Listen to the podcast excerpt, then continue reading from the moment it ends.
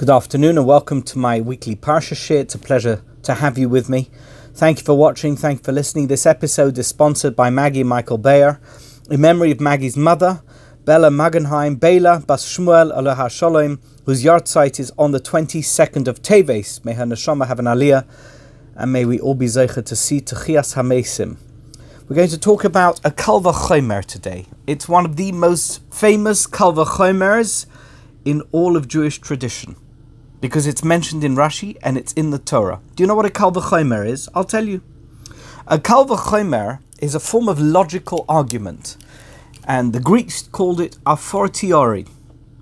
The idea is that if something is a certainty in a weaker situation, then in a stronger situation, um, eh, sorry, if something is a certainty in a strong situation, then in a weaker situation, it is absolutely certain. Kal v'chomer. In in the in a sense, what you have with a kal v'chomer is a logical proof from the fact that something is there. And what we're going to see that if, in the case of the Bnei Israel, the Jewish people who were enslaved in Egypt, if it's the case that these, as uh, you're going to see, I'm going to read it in a minute in my grandfather's sefer, they are maminim b'nei maminim. If they are believers in Hashem, but they don't take Moshe Rabbeinu seriously, then why should it be that Paro, Pharaoh, the king of Egypt, who's an atheist, who doesn't believe in God, he's a pagan, he's an Oved Avodah Zarah, why should he believe in God? And says Rashi, I'm going to read you Rashi. Rashi says, Ze echod mi asara kal v'chomer shebaTorah. These, this kal v'chomer that is mentioned here in the pasuk, I'll read you the pasuk in a moment. This is one of the ten times that we see the idea of a kal v'chomer in the Torah, where this form of evidentiary proof is used to make a point. The pasuk is as follows: Vayidaber Moshe lifnei Hashem. Moshe is a little bit upset because God is asking him to once again charge into Pharaoh's palace and to tell Pharaoh, to tell Paro, that he should let the Jewish people go. Let my people go, he is meant to say to Paro. And he's puzzled that Hashem should ask him to do such a thing because, as he says, b'nei Yisrael lo elai. The Jewish people don't listen to me. They take no notice of me. They ignore me. They feel that my intervention here has been a complete and utter waste of time. Paroi. In which case, how would Parai listen to what I've got to say? For the Jewish people, I've come to save them. I am their savior. If they have one hope here of salvation and redemption, it is me, it's Moshe. And yet, whenever I talk to them, they tell me, go away, you're just making things worse, we don't have anything to do with you, clear off. If that's what they say to me, what do you think Paro is going to say to me? How exactly do you think that Paro is going to respond differently? Why would he have a positive attitude towards me if the Jewish people themselves refuse to heed anything that I tell them or to feel that I have any uh, way of redeeming them or of relieving their difficulties and resolving their situation. That was the Kal V'chomer that is presented to us here in the Torah in this pasuk that Moshe Rabbeinu argued before God and Rashi informs us that this is one of the ten times in the Torah where this form of argument is used to make a point, to prove a point. So that's what a Kal V'chomer is. That's a big problem because if you've ever studied Gemara, if you've studied Talmud, you'll know that there is the concept of a pircha. What's a pircha? A pircha is a question that you can use to undermine a logical proof. So if I come to you with a logical argument that in and of itself stands up uh, you know, you can you can suggest that because every car I have ever seen is red, that all cars must be red. It's a good argument. I have never seen a green car, and therefore every every car that I've seen is red. It must be that all cars are red. Then I'm going to show you. Somebody's going to show me a picture of a green car. That's called a pircha. You just suggested that all cars must be red because your experience is that all cars are red. But here's a picture of a green car. So it's a pircha, it totally undermines your theory. What we're going to see here is with this Kal V'chomer that Moshe Rabbeinu presented to Hashem, that it makes absolutely no sense because there is a pircha. This is taken from my grandfather's Sefer, Mikdash Halevi. The new edition just came out, the sixth edition. I don't know if it's available where you are, but if it is, I highly recommend that you obtain a copy, Mikdash Halevi, and uh, you'll enjoy it. So many wonderful Divrei Torah, and we're going to look at two sections in this week's um, in this week's uh, uh, commentaries from my grandfather Sefer, both of which address this Kal V'chomer, this exact point of the Kal V'chomer that Moshe Rabbeinu presented before Hashem um, in anticipation of God's uh, instruction that he visit Paro in the palace and plead with him that the Jewish people be freed. We find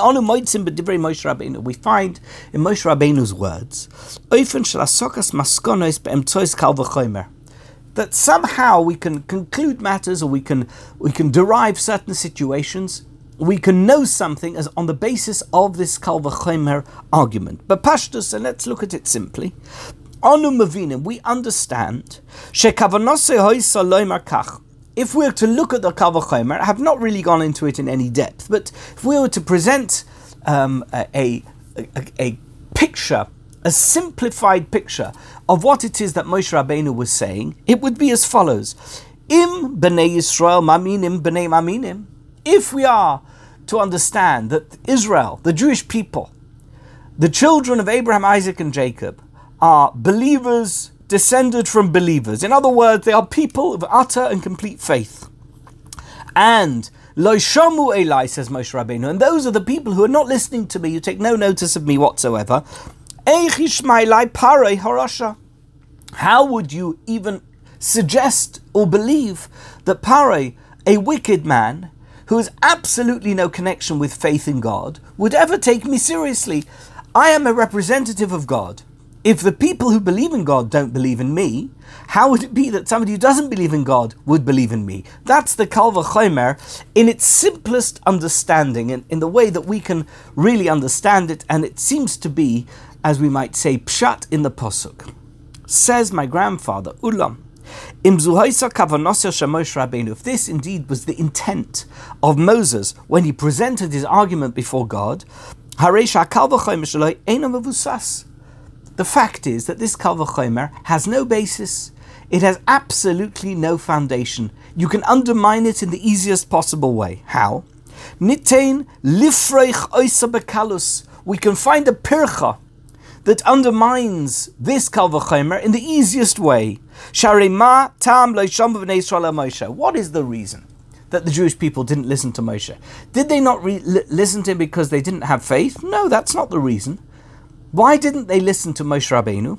Very simple, because if we look at the previous chapter, at the end of the previous chapter, the end of Parshas Shemais, Mavur B'Posuk, it's presented to us in absolute clarity as to why it was the Jewish people didn't listen to Moshe Rabbeinu. Do you know why they didn't listen to Moshe Rabbeinu?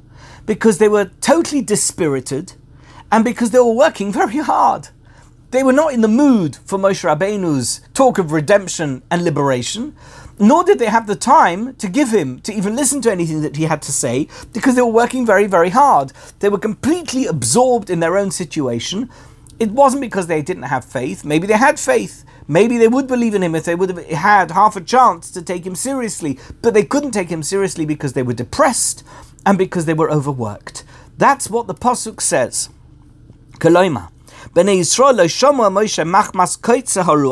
The reason why the Jewish people didn't listen to Moses was because of koitze ruach, dispiritedness, kosher, ba Hoyu Mushubadim, and before the because of the very difficult labor that they were engaged in, that didn't give them a chance to even breathe or to have any other thoughts as to what might happen in their situation.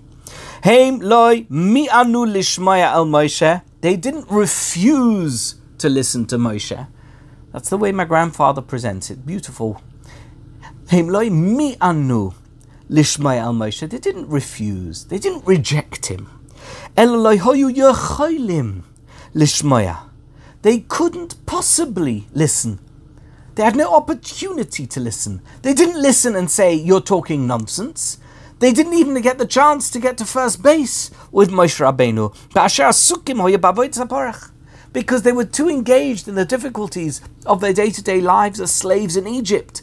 That's why they didn't listen to Moshe Rabbeinu.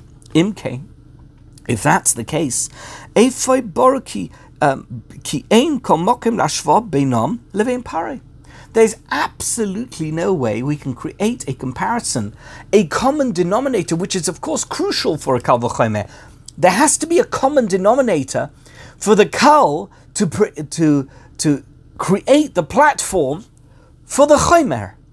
If you have no Kal, you have no Chomer. If there's no common denominator, then there's no Kal V'chomer. The common denominator creates the possibility of this logical deduction. But if the if the common denominator doesn't exist, then the Kal V'chomer cannot exist. It must pre-exist as a common denominator for the Kal V'chomer to make any sense. But here it doesn't exist because Parai, Hamelech, the king, Mikol Oid. Because you know what, Parai, he's free man. He has no, nothing preventing him from listening to Moshe Rabbeinu. There's no reason for him to to uh, uh, be distracted. He's a free man. He has a meeting with Moshe Rabbeinu, and he doesn't have to work hard. He's not dispirited. He's a happy-go-lucky individual who's the king of Egypt and considered to be the deity, the god of the Egyptian empire. And here this man is standing in front of him. He can consider anything he's got to say in the freedom of the environment in which he exists. So the reason why the Jewish people didn't listen to Moshe Rabbeinu is because they were enslaved. Moshe, well, Paro is not enslaved, so when Moshe speaks to Paro, he should be able to listen. Hasokas maskonis legabe Pare, bisbasis al chayser shmi Yisrael. If you are going to suggest that the reason why Pare wouldn't listen, the basis for why Pare might not listen, is because the Jewish people didn't listen, that doesn't make any sense. That has no foundation. It has no basis because there's no common denominator. In which case, if that's not the situation, if that's not why there is a common denominator between the two of them, it can't be that that's what Moshe Rabbeinu meant. So the Kal has to be something else. So my grandfather dismisses the idea that the Kal is on the basis of people of faith not listening, and therefore Paro didn't listen. It must be another reason. So let's take a further look at what he says. And therefore, it would be appropriate to consider the following. That the intent of Moshe Rabbeinu in presenting this Kal was entirely different. Um,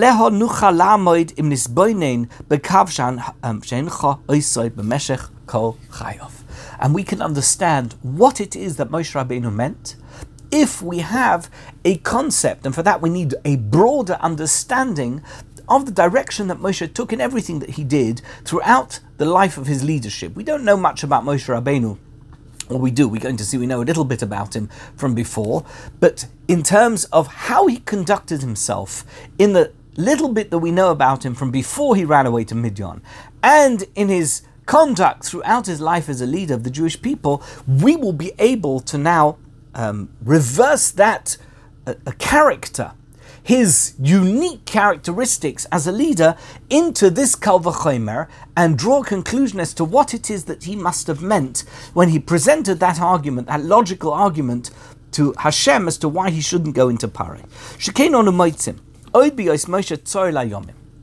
We find that when Moshe Rabbeinu was very young, he was not yet a leader, he was still living in the palace. Pare Hamelech. What did he do? He was living. He was he was living it up. He was an aristocrat. He was a crown prince or whatever you want to call him, living in the palace of Pharaoh, living in the lap of luxury. Estagosoi hamufleges leechov bnei Yisrael. Do you know what? There was one thing that was uppermost in his mind, even at that time in his life, and that was the terrible, dire situation that his brothers, the Jewish people, were suffering under the yoke of Pharaoh's um, uh, imposition of slavery onto them.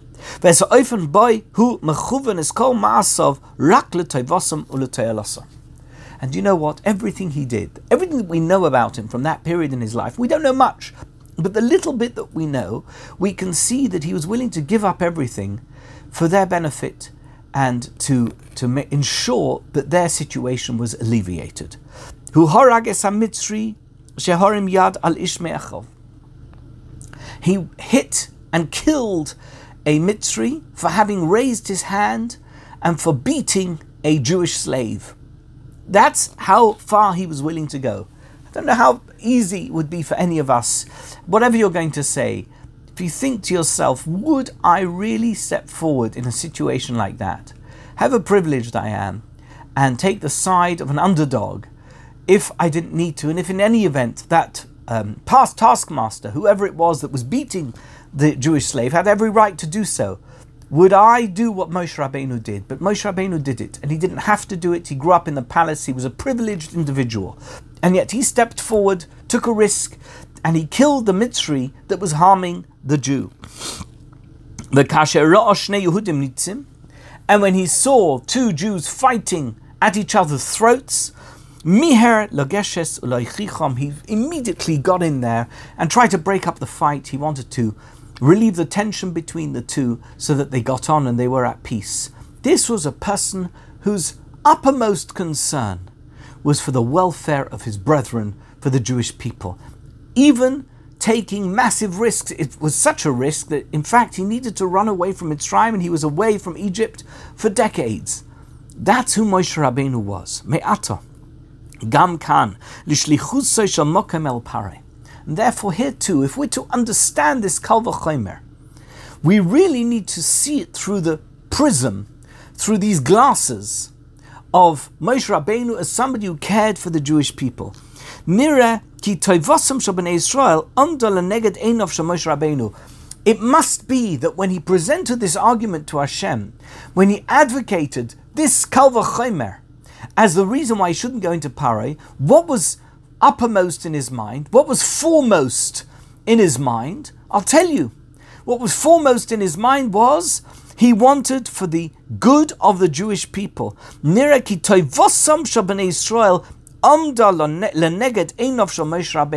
That was his primary directive. That was his primary motivation in everything that he did. And here we have a newly formulated Kal Vachomer, or present, presentation of the argument that he put before Hashem, through the prism of this idea that Moshe Rabbeinu cared about the welfare of the Jewish people. Ribono Shel Olam says Moshe Rabbeinu to God,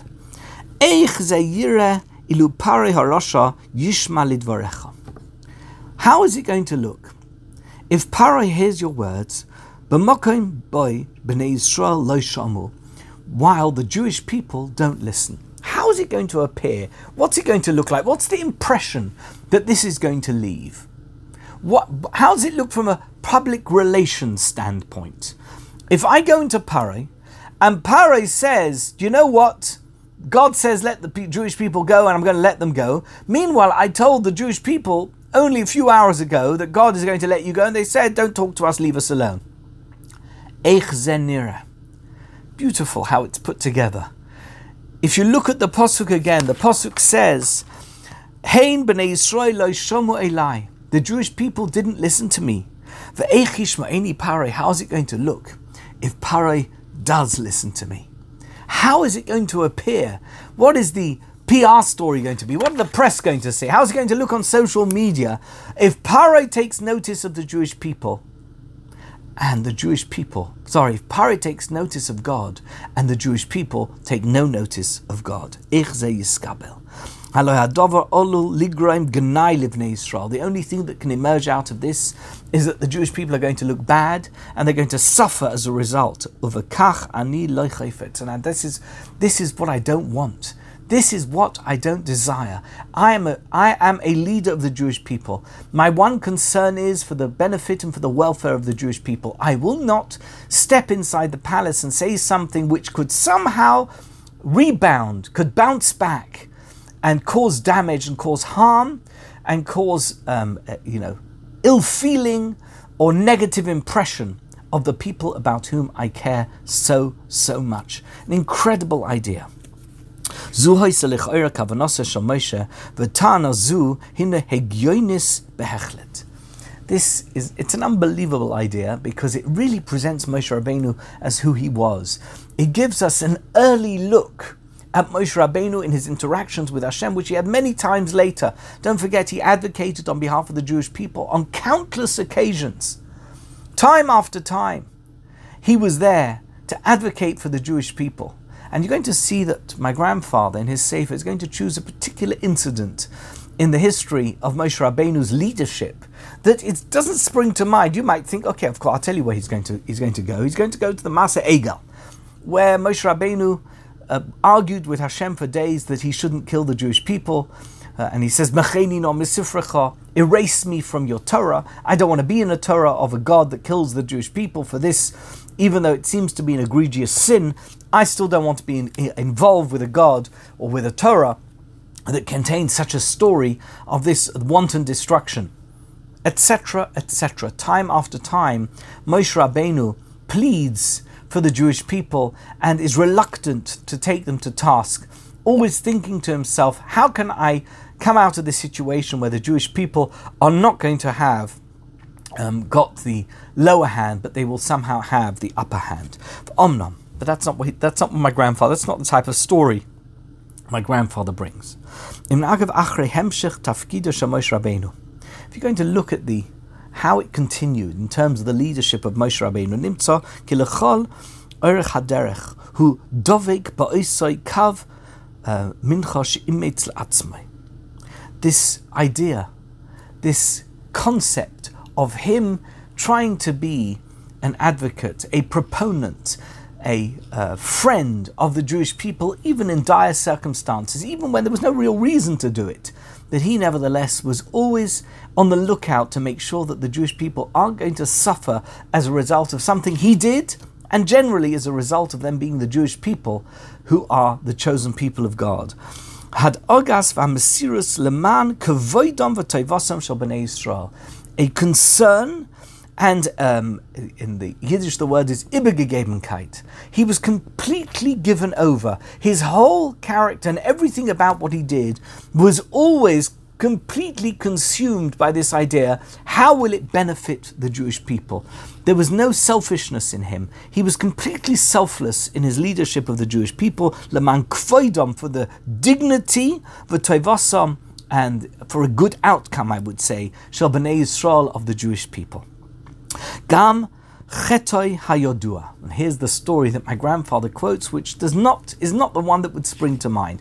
What is it? The sin of Moshe Rabbeinu himself. Where did Moshe Rabbeinu sin? There's one recorded case in the Torah of Moshe Rabbeinu sinning, of doing something wrong, of transgressing a direct command of God. Chet mei meriva.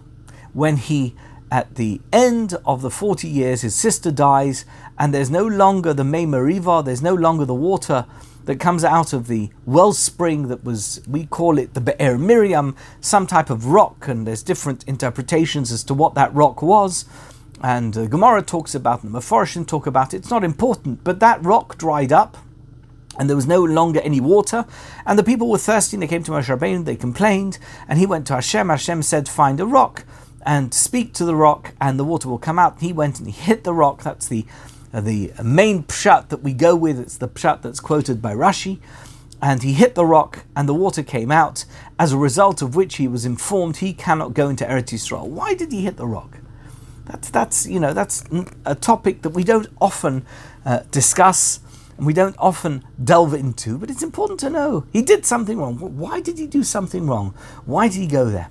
My grandfather offers a beautiful pshat, a beautiful interpretation as to why it was that Moshe Rabbeinu did what he did, and it's it, it joins back together with this story of um, Ma'eni. Um, how is Parai going to listen to me if the Jewish people don't listen to me? That means there is a line that connects his entire leadership career from the very first moment until the very end. Here's his first interaction with God as a leader of the Jewish people. And there it's it's kind of the last time, it's not quite the last time, but it's the last moments of his leadership before he dies and before the leadership is handed over to Yehoshua, to Joshua, and the Jewish people go into the promised land. So, what is it that ties these two stories together? An explanation as to why he did what he did, why he hit the rock and didn't speak to the rock. As a result of the sin of Mei Meriva, he was prevented. He was forbidden from going into Eretz Yisrael. Uh, this whole thing comes from the same characteristic of Moshe Rabbeinu. The reason he did what he did is boils down to the same thing. You know what? When Moshe Rabbeinu was told by God, speak to the rock, speak to the rock, and then the rock will give forth its water.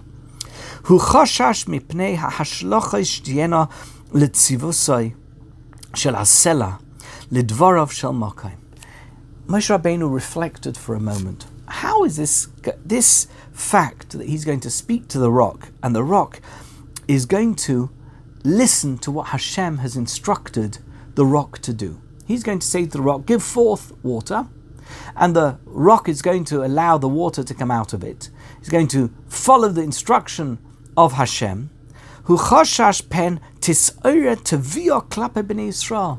Suddenly, it's going to open up a whole new angle of criticism against the Jewish people.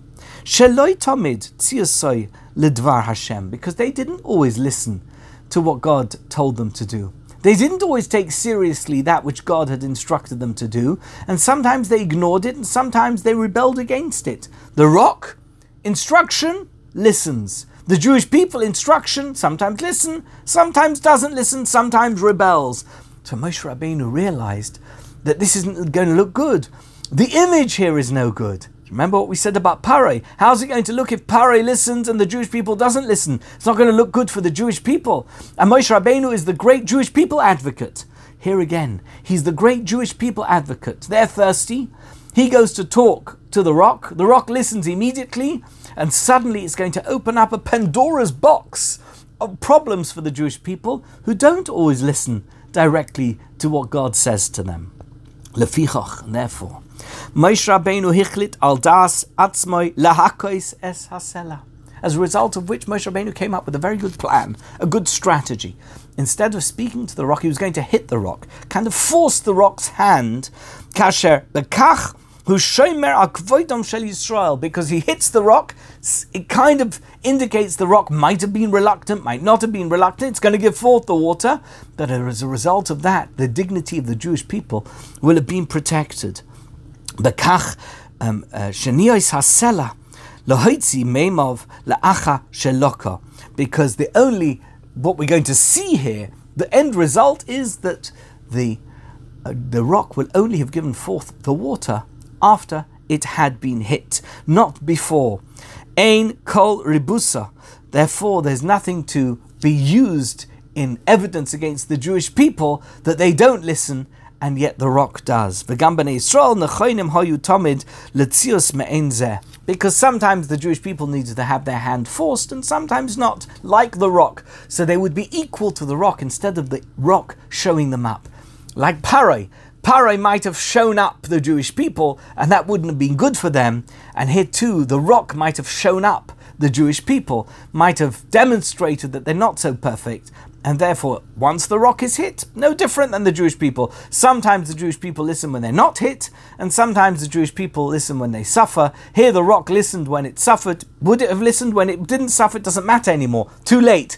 That didn't happen, and therefore, the rock can, cannot be used as uh, evidence against the Jewish people as the, at their weakness in the face of the rock's strength. Kasha heim loku Heim kiblu va'osu es kol asher because when the Jewish people go through difficulties and suffering, of course they listen to everything that Hashem wants them to do. And this chashash, this uh, concern of Moshe Rabbeinu, hinu me'in oise chashash goram la'achashonim rabbis le'yoin hanavi, is very similar to the, the same concern was what bothered Jonah the prophet Jonah. Remember the story of Jonah? That God comes to Jonah and says, Go and tell Nineveh to do teshuvah. Nineveh is not a Jewish city. And Jonah ran away. He got swallowed by the whale and he was regurgitated. And eventually, whatever happened, happened. He went to Nineveh and Nineveh did teshuvah. But why wouldn't he have gone to Nineveh in the first place? Why wouldn't he have simply followed God's instruction to tell Nineveh to do teshuvah? למען בשליחוסו של מוקוים להימונע ומלהפליג תרשישו בכדי לא הכריח את בנינווה לקרוא עליהם לתשובה. What is it that forced him to in another direction, prevented him from doing that which he had been instructed to do, to go to Nineveh. And instead, he went to Tarshish and ran away and wanted to do everything else. Of course, the story didn't work out that way. But what was it that prompted him to not do that which God had instructed him to do? Gam hu Moshe. He was very similar in this respect. He was very similar to Moshe Rabbeinu. We don't know much about Jonah. We, all we know about him really is this story. But he seems to have had a similar character, a similar personality to Moshe Rabbeinu. Yoda kitzivas mitzidom, tzius mitzidom shabanei Ninveh. Um, the fact uh, um, the, that they take seriously and immediately uh, take on board that which he told them on behalf of God what, what's it going to do? Alul lahavois kategoria b'nei Israel would come back and haunt the Jewish people in terms of the fact that they don't always do teshuvah. When of course they don't. We've seen it so many times in the Nevi'im that the Nevi'im come and they tell the Jewish people to do teshuvah and they don't listen. And here Jonah goes and tells Nineveh, the Bnei Nineveh, once on one occasion do tshuva, and they do tshuva. How's he going to look for the Jewish people? The Jewish people are going to suffer terribly as a result because it will reflect so badly on them. Mikachu uh, bechol in any possible way that he could, he wanted to prevent himself from falling into the trap of telling Nineveh what to do and then Nineveh would listen because it would look back uh, and would look so bad on the Jewish people. That's the first piece. In my, it's actually the second one about the Kalvachomer. I did it first, but if you turn back a couple of pages um, in your source sheet, which is of course, uh, of course, you can find the source sheet. If you're watching this on YouTube, it's a, it's uh, in the description itself. If you're listening to this on SoundCloud, uh, it can be seen as a comment on the share. And on my website, it's at the bottom of the description. In fact, you can just print it out and you can look through the source sheet as I'm saying the share, or you can print it out and you can you can use it as backup when you repeat these divrei Torah at your Shabbos table or wherever you're going to say them. But let's look now the second piece that my grandfather includes in his sefer regarding this rather unusual kal v'chomer, this a fortiori of uh, Hein b'nei Yisrael shoma elai ve'echish ma'ini parei. That the Jewish people never listened to me, how will Pari listen to me as to what it's talk about? Before we actually explain the kal itself, my grandfather says, Let's first introduce it with a short introduction. We find that after Moshe and Aaron went to Pharaoh in order to um, speak up on behalf of the Jewish people. That he should send the Jewish people, he should release them from their slavery, dispatch them from Egypt, let them go. Not only did he refuse to take on board anything that they had suggested as far as letting the Jewish people go,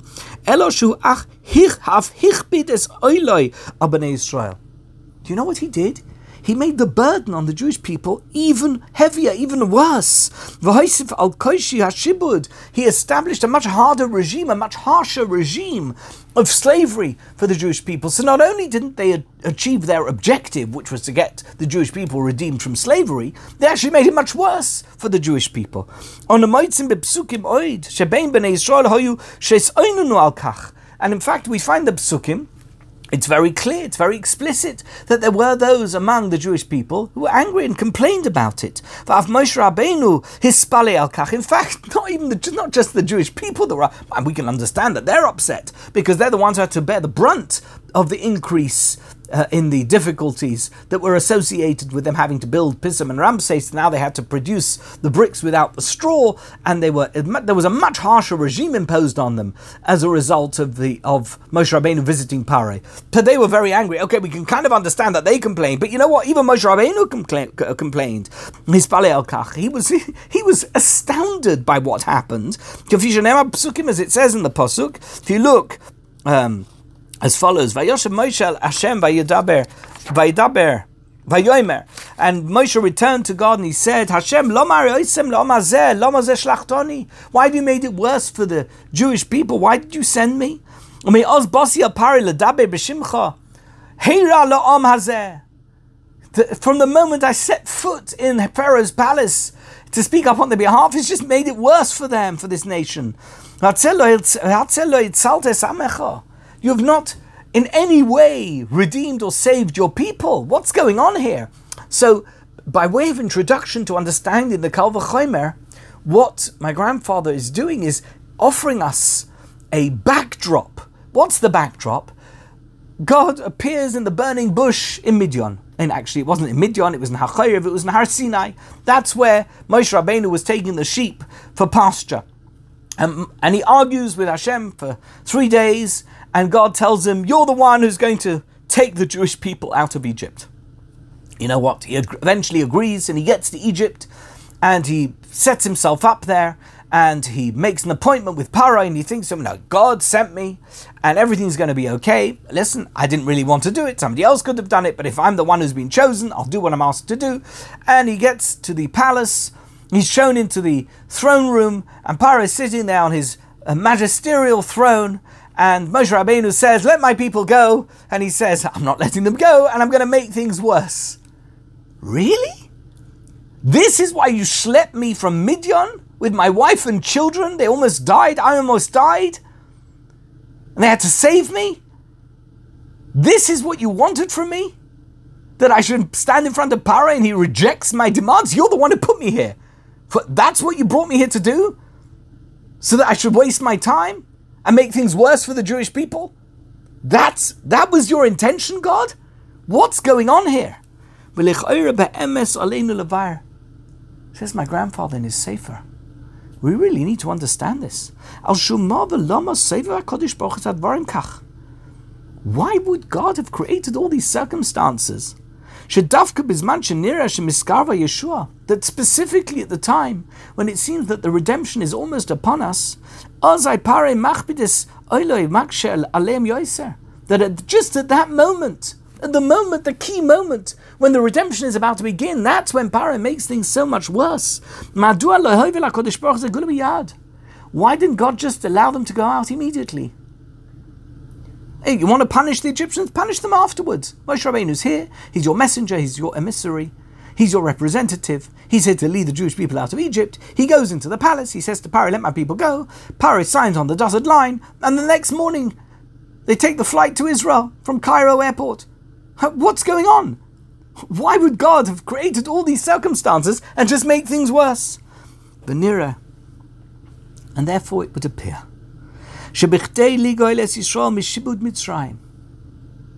that in order for the Jewish people to be redeemed from slavery in Egypt.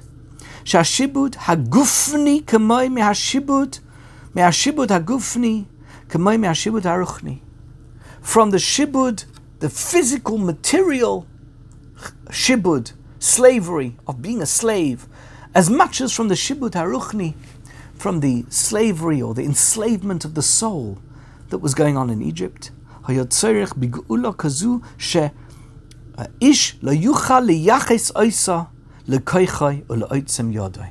do you know how that was going to happen? There had to be an absolute clarity.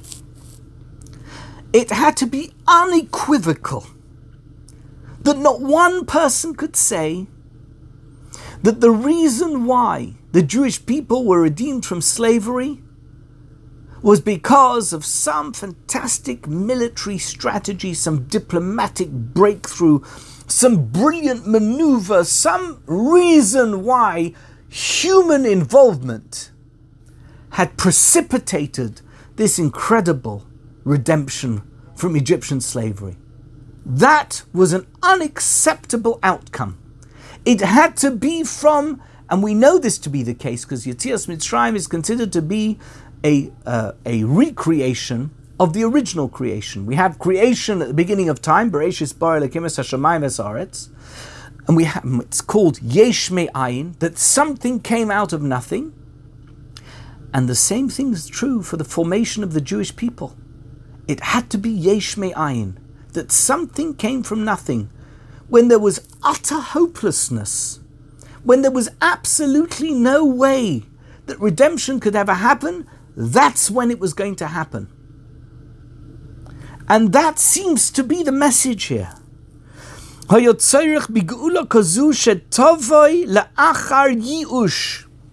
There had to be a redemption that would come after everyone had given up any hope of there ever being a solution and salvation. There's no possibility. I mean, Moshe Rabbeinu was chosen by God. He stood in front of Paro. He's God's representative. He asked Paro to let us go, and Paro said no. If that's what happened, there's absolutely no way we are ever going to be set free.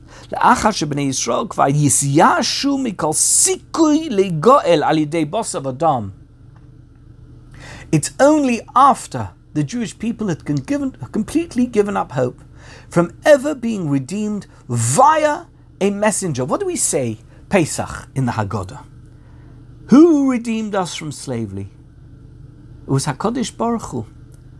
Ani v'loy malach. Ani v'loy saraf. Ani v'loy shliach. Ani hu v'loy acher. That's what we say on Pesach night. It's a moment of ultimate emunah. It has to be. It has to be totally sublime, unblemished. It has to be without any interference, without any background noise, without any razzmatazz, no marching bands. It has to be God pure and simple. No other excuse or reason could be given as to why the Jewish people were let out of slavery, and that's how it had to happen. From a state of complete despair, the Jewish people were redeemed from slavery in Egypt. Yesh me'ayin, something out of nothing. There was no possibility for salvation, for redemption, and yet they were saved and they were redeemed. Lefichach, hoivel HaKodesh Baruch es advarim kach, shela'achar shenitzasa hatikva belibam shel Yisrael. God created circumstances exactly like that. That after that somehow a hope had emerged in the hearts of the Jewish people, Moshe Rabbeinu segula comes and he says, Hi, I'm back. I'm here to lead you out of Egypt. So, oh, there's some, whatever little hope that was possible to have in those circumstances, they had. Or maybe, you never know, he once lived in the palace. Pare quite likes him. Maybe, we're not sure. I mean, if there is a chance, maybe he's the one to do it. Somehow they were ready to believe in him. However little they believed in him, they were ready to believe in him. You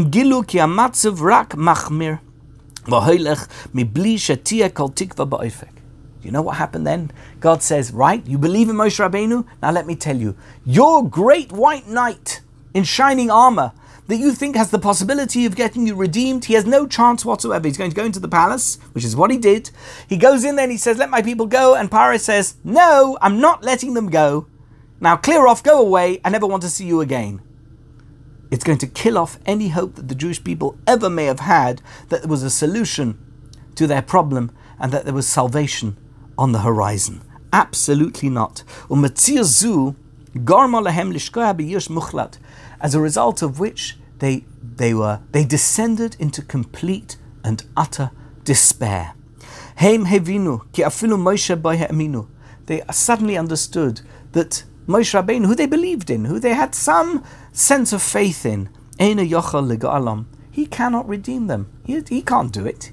He's a boss of a Adam. He's a man. He's a human being. Do you know, in order for them to get out of Egypt, Nidrash Nes Mamoshiu Muchlet. They need an absolute Nes, a miracle that cannot be described in any other way, that cannot be some kind of accident that just happened to happen and they were lucky and it was mazel and it was fate and nothing. Hashem is redeeming them from Egypt. That had to be clear to them as day is instead of night. Kais. Now, the Jewish people have reached this stage of complete and utter despair. Um, now they realize no Moshe Rabbeinu, no Aaron HaKohen, nobody, there's no next person who can do it. There's no one but Hashem who can actually set them free. Um, now the time was right. The time was ripe for them to be redeemed from slavery in Egypt. Now was the moment when all the great nisim, and we see them with the ten plagues, and of course this week's Parsha Va'era is full of of plagues. There's seven of them in Parshas Va'era. There's three in Parshas Boy, and then Beshalach. We have the splitting of the Red Sea and all the miracles that are associated with that incredible moment. All these unbelievable miracles could now happen because the Jewish people were ready for it because they were starting from zero. Says, "Pari oiloi mi abanov shel mokem lechalutin l'shalcha me'atzei oilomim." Now was the moment when they could um, Ben Parai was going to completely disintegrate. Everything was going to go wrong with him. And you know what's going to happen? He's going to redeem them from slavery. He's going to create the possibility. He's going to send them. He, the Parai, who said, I'm never letting them go, he's the one that's going to let them go. And he's going to let them out of Egypt. And they were going to get into a Cherus Elamim, into an everlasting freedom there's going to be an ever. That's it. That's what we have. Whatever Golis we have, it's never going to be like Golis Mitzrayim. We may be in a Golis that we don't have Yerushalayim, Ir HaBenuya, we don't have the Beis Hamikdash, but we have this fierce identity of the Jewish people, of, of the Jewish faith that has never left us from that moment. It's a Yesh Me'ayin, it was created with Yitzias Mitzrayim. That with this final gzera, this is the last time Pare, this is the last hurrah for Pare, the last opportunity he had to behave in the way that he did. Where he took the level of slavery of, of the shibud that they had to endure to the to the nth degree, to the ultimate level. As a result of which the Bnei Israel gave up completely from ever believing that they could be set free. They didn't believe that it was possible for them to be redeemed. Now we can understand the Kal Remember the Kal The Kal is the Jewish people didn't listen to me. The Eichi Shmaini Pare, how's Pare going to listen to me? Right? That's the that's the Kalvachomer, which Rashi says is one of the ten Kalvachomers in the Torah. Im Bnei Yisrael, if the Jewish people, that their natural ability, their natural tchuna, their character, the national character of the Jewish people is to want freedom, to want to believe in freedom. That is what they are.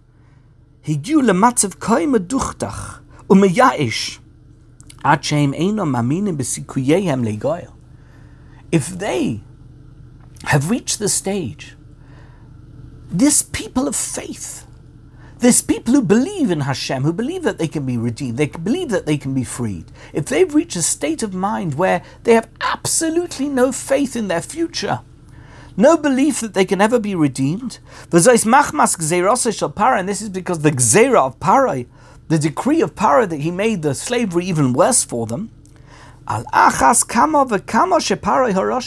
How much more so? Parai harasha, Parai the evil one,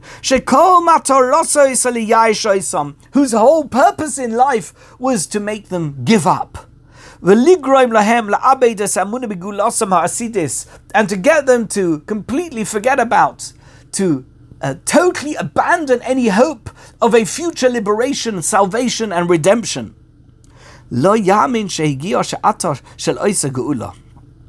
He will certainly not believe if I tell him that God is going to redeem the Jewish people. The people who are meant to believe in it don't believe in it. And the reason they don't believe in it is because the Gzera of Pari's made it so bad. But the whole reason that that Gzera exists is because Pari is the one that did it. Now, he made that Gzera because he wants to demonstrate that human beings are the ones who have power over other human beings, and God has nothing, has no role here. And they've bought into that. Even though they have faith in Hashem, they've bought into the idea that they're never going to be redeemed from slavery. And if the one who's Goyrem, this Gzera, he's the one who created the situation where people of faith no longer have faith. Why? Because he doesn't have faith. And I'm now going to tell him, but you should know what? God is going to set the Jewish people free. Really? He's going to believe it? He's never going to let the Jewish people come out of Egypt. Yes, Al Kain, and even more than this, Bnei Yisrael he'eminu benisim. The Jewish people do believe in miracles. Gam im benekudas zman mesuyemes heim noyashume geulav asidis. Even if for a short period of time, they are somehow they've given up hope. They've abandoned all hope of an ultimate redemption, but it doesn't mean that they've given up on the idea of miracles. They do believe in miracles. I mean, the fact is that somewhere deep in the depths of their heart, they do believe that a miracle can happen and it might result in their redemption from slavery. When God somehow does whatever it is, it could be it's not going to happen with Moshe Rabbeinu, it could be it's not going to happen with Aaron HaKohen, but if God somehow would would um, come forward and do the nisim that can be done, of course the redemption can happen. The Jewish people does believe that. Pari's not that. Paro. He doesn't even believe in nisim. He thinks the whole thing's a bunch of nonsense. He knows the truth. The man's a charlatan. He's a fake. He's a fraud. He pretends to be a god, and he goes into the River Nile to do his bathroom, every morning because he doesn't want people to see him doing it, because he wants them to believe that he's a god, but he knows what he's doing. He knows the whole thing is fake. He knows that he's not a god. He knows that, in which case, he doesn't believe in an almighty God, an omnipotent God. In a Hakodesh Baruch Hu, in a Ribbono Shel Olam. He doesn't believe in any such thing.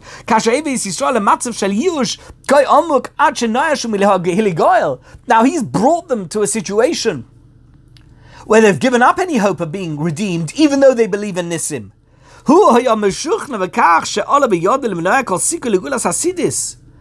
This is, by the way, it's a powerful thing that Pare did. He managed to convince the Jewish people that, that what they do believe in, they shouldn't believe in. He managed to convince them. He managed to undermine the very foundation of what it means to be a Jew. He managed to achieve that objective. Of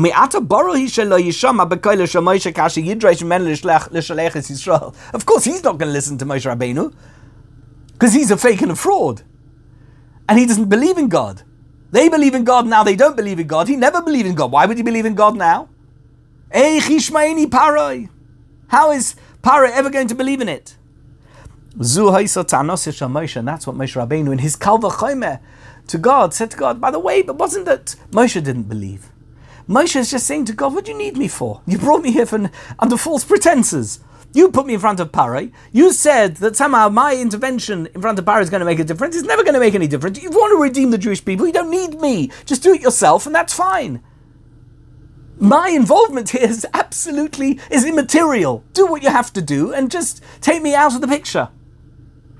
Says God to Pare. אף כי לגופי של עניין הייסה לשליחוסי תכלס נכבדה, כפי שהסבר לבסייף. Actually, there was a great purpose in Moshe's involvement, as became evident later on. Tachlis asher hivusa tzion derech bedarcham shabnei Yisrael el shlema. Moshe Rabbeinu was, in fact, a foundational figure in the redemption of the Jewish people and in leading them out of slavery and in ensuring their identity was solid and proper. Of course, at this stage he didn't understand it, but Hashem, who created the circumstances, he created this whole backdrop. He knew that Moshe Rabbeinu was the right person to lead the Jewish people, but now we understand the Kal. One last thing before we end. That how did Hashem respond in the next pasuk? As to what Moshe Rabbeinu should do. He said, "Vayidava Hashem al Moshe ve'el Aaron ve'yitzavim al bnei Yisrael ve'el Pare melech Mitzrayim lahoitzi es bnei Yisrael me'eretz Mitzrayim."